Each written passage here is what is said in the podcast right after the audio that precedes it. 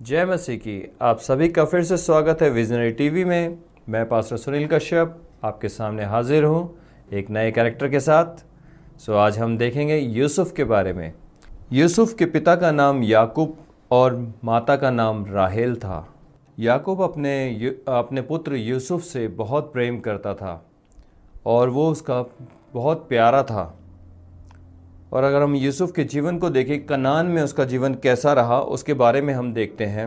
वह कनान में अपने भाइयों के साथ रहकर भेड़ बकरियाँ चराता था। उत्पत्ति सैंतीस का दो में साफ़ साफ़ लिखा है इस बारे में, मैं पढ़ देता हूँ आप लोगों के लिए।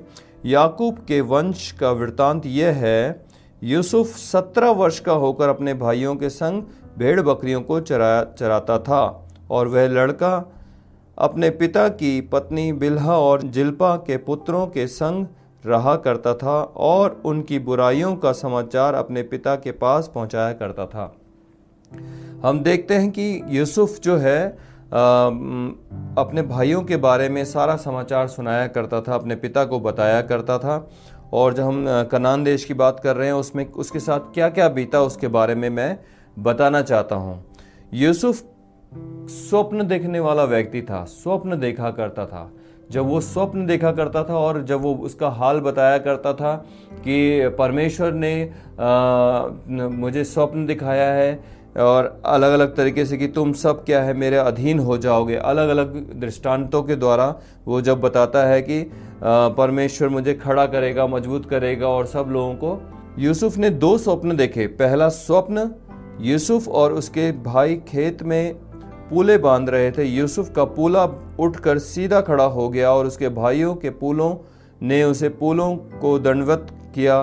दूसरा स्वप्न सूर्य और चंद्रमा और ग्यारह तारे यूसुफ को दंडवत कर रहे थे। हैं पहले स्वप्न का अर्थ कि यूसुफ अपने भाइयों पर शासन करेगा। दूसरे स्वप्न का अर्थ है, यूसुफ के भाई और उसके माता पिता उसके अधीन होंगे। जब ये स्वप्न वो सुनाया करता था तो उसके भाई लोग उससे घृणा करने लगे, ईर्ष्या करने लगे, जलन रखने लगे कि ये छोटा है सबसे और ऐसी ऐसी बातें करता है। और पूरे भाई लोग, सभी भाई लोग क्या करने लगे? उसके लिए हत्या करने के लिए उसकी षड्यंत्र रचने लगे कि कैसे इसको मारें? ये अपने आप को छोटा है, लेकिन इसको समझ नहीं है कि क्या बोलता है, क्या नहीं बोलता। ये हम पे शासन करेगा, है, हम इसके अधीन हो जाएँगे।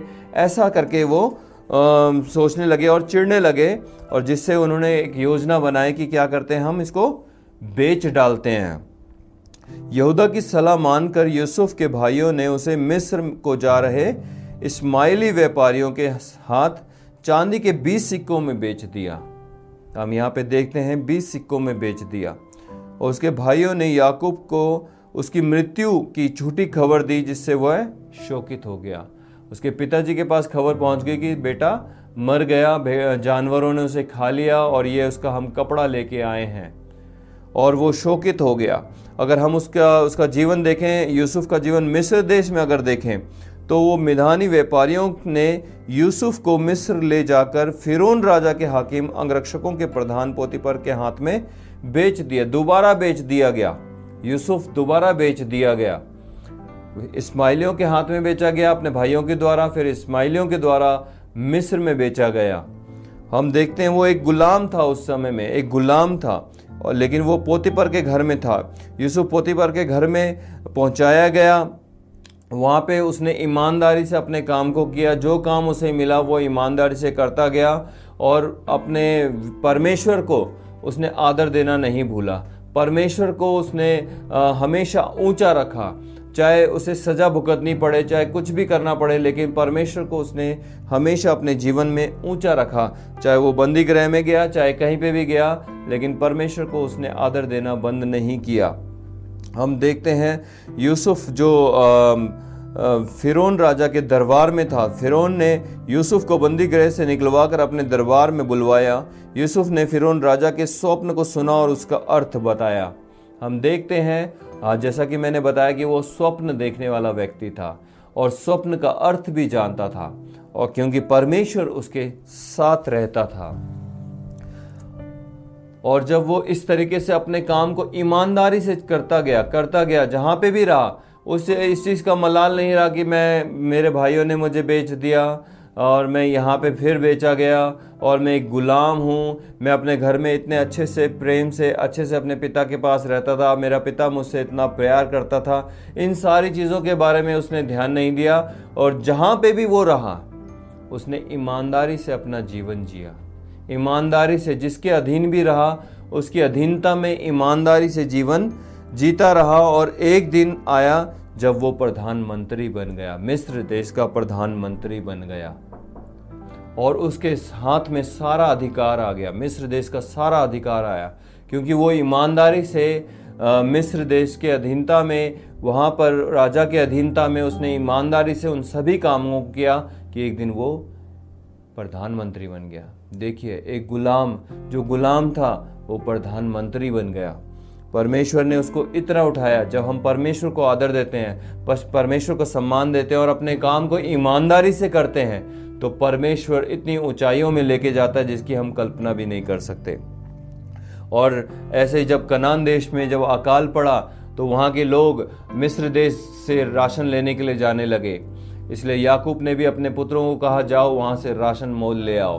और जब वो गए, और तो मिस्र देश में यूसुफ ने अपने भाइयों को पहचान लिया और इस रीति से वो उसने सारा राशन वगैरह दिया और अपने भाइयों में वो भेद प्रकट नहीं किया। लेकिन जब दोबारा उसके भाई लोग फिर से राशन लेने आए, तब उसने उन, उनको स्वीकार किया।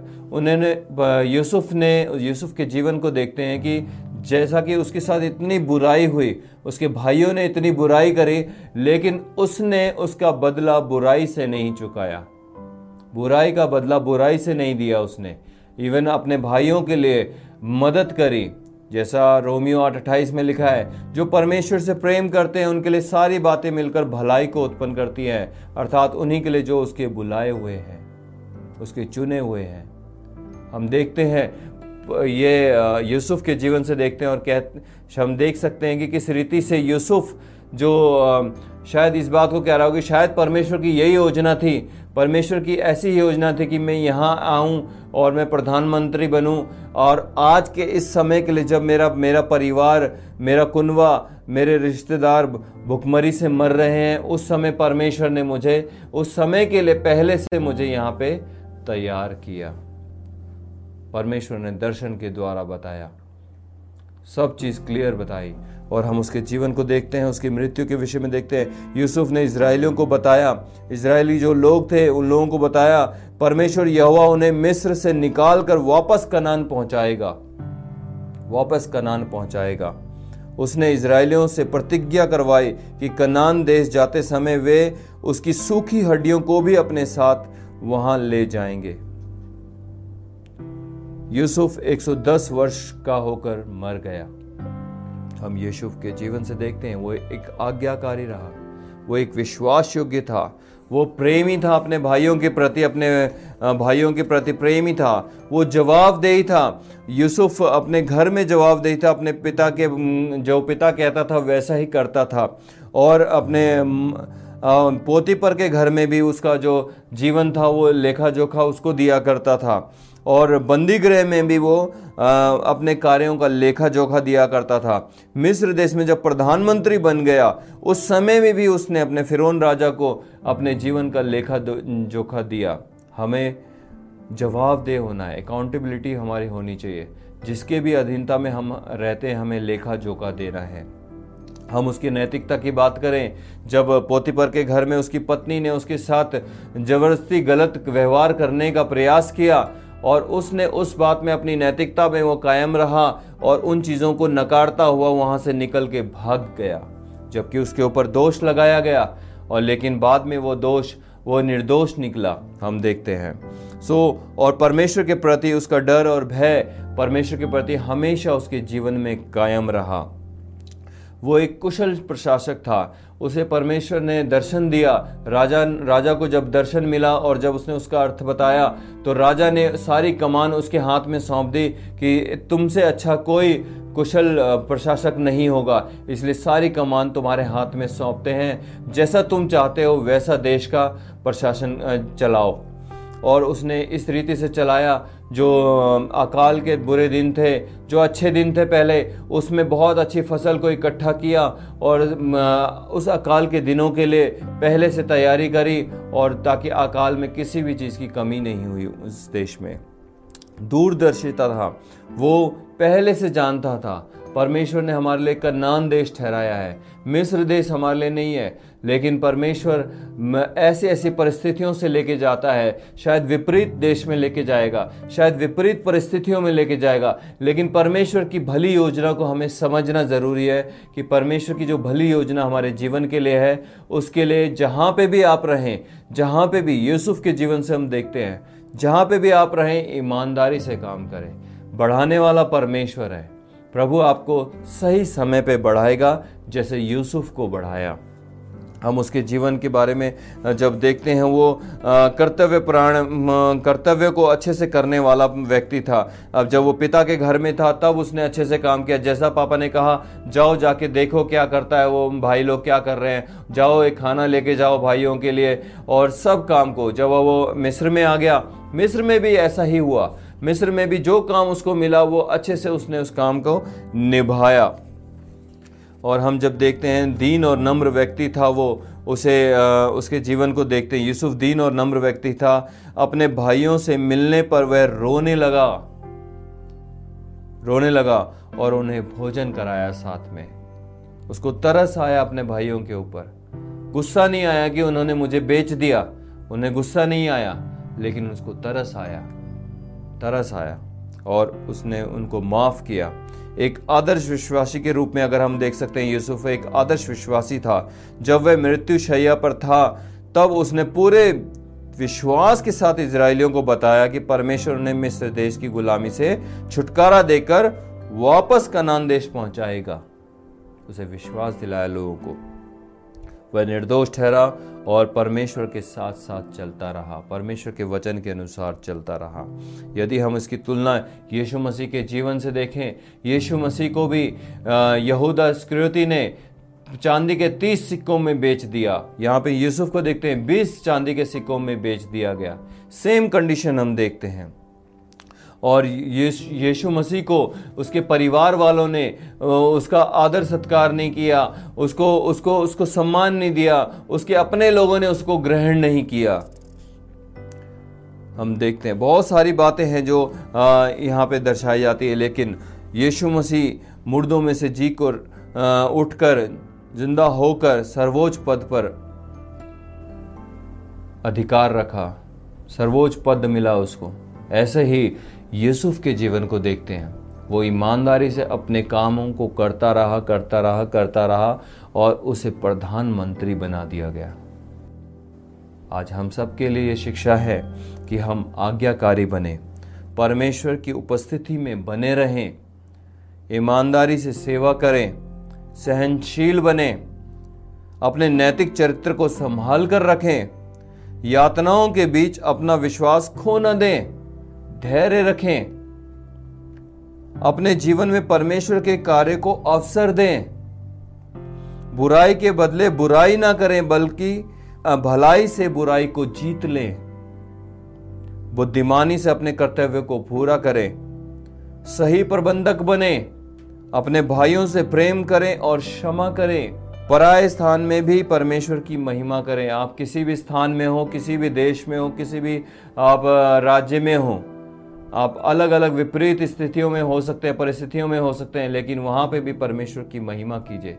जहाँ प्रभु ने आप लोगों को रखा है, वहीं पे ईमानदारी से, सच्चाई से ईमानदारी से परमेश्वर की आज्ञाओं का पालन करें। परमेश्वर का डर और भय आपके जीवन में पाया जाना चाहिए। परमेश्वर आपको सही समय पर आशीष देगा, उठाएगा और एक अच्छी पोजीशन में प्रभु लेके जाएगा।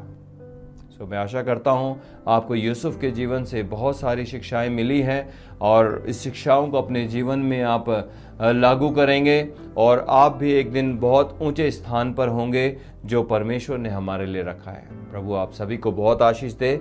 जय मसीह की, हम फिर मिलेंगे विजनरी टीवी में। तब तक के लिए आप अपना ख्याल रखें। प्रभु, आप सभी को बहुत आशीष दे। जय मसीह की। पूरे दिन हम बात करते हैं, कभी इससे, कभी उससे, न जाने किस किस से। आओ, हम बाइबल से बात करते हैं। विजनरी रेडियो और टीवी पर। Life is full of puzzles हम आपकी सहायता करेंगे जीवन के उद्देश्य को खोजने में। Join us on visionary TV